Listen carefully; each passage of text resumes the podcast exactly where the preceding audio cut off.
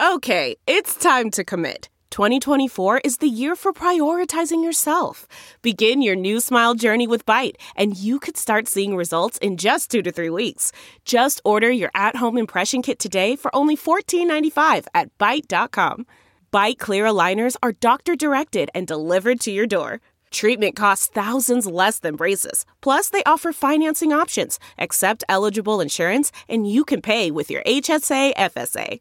Get 80% off your impression kit when you use code WONDERY at Byte.com. That's B-Y-T-E dot com. Start your confidence journey today with Byte. Good morning. I'm Ty Hawkins at Fox 2 with your St. Louis news, driven by Bomarito Automotive Group. A critical deadline today for people on both sides of the river who were impacted by the massive summer flooding. Today is the deadline to apply for federal disaster loans. St. Clair County residents are eligible for physical injury disaster loans from the SBA. Most other residents and business owners in our region are eligible for economic injury disaster loans. Testimony continues today in St. Louis in the case of Lamar Johnson. Johnson is serving life in prison for a 1994 murder he claims he did not commit. Another man, James Howard, testified he killed Marcus Boyd in 1994.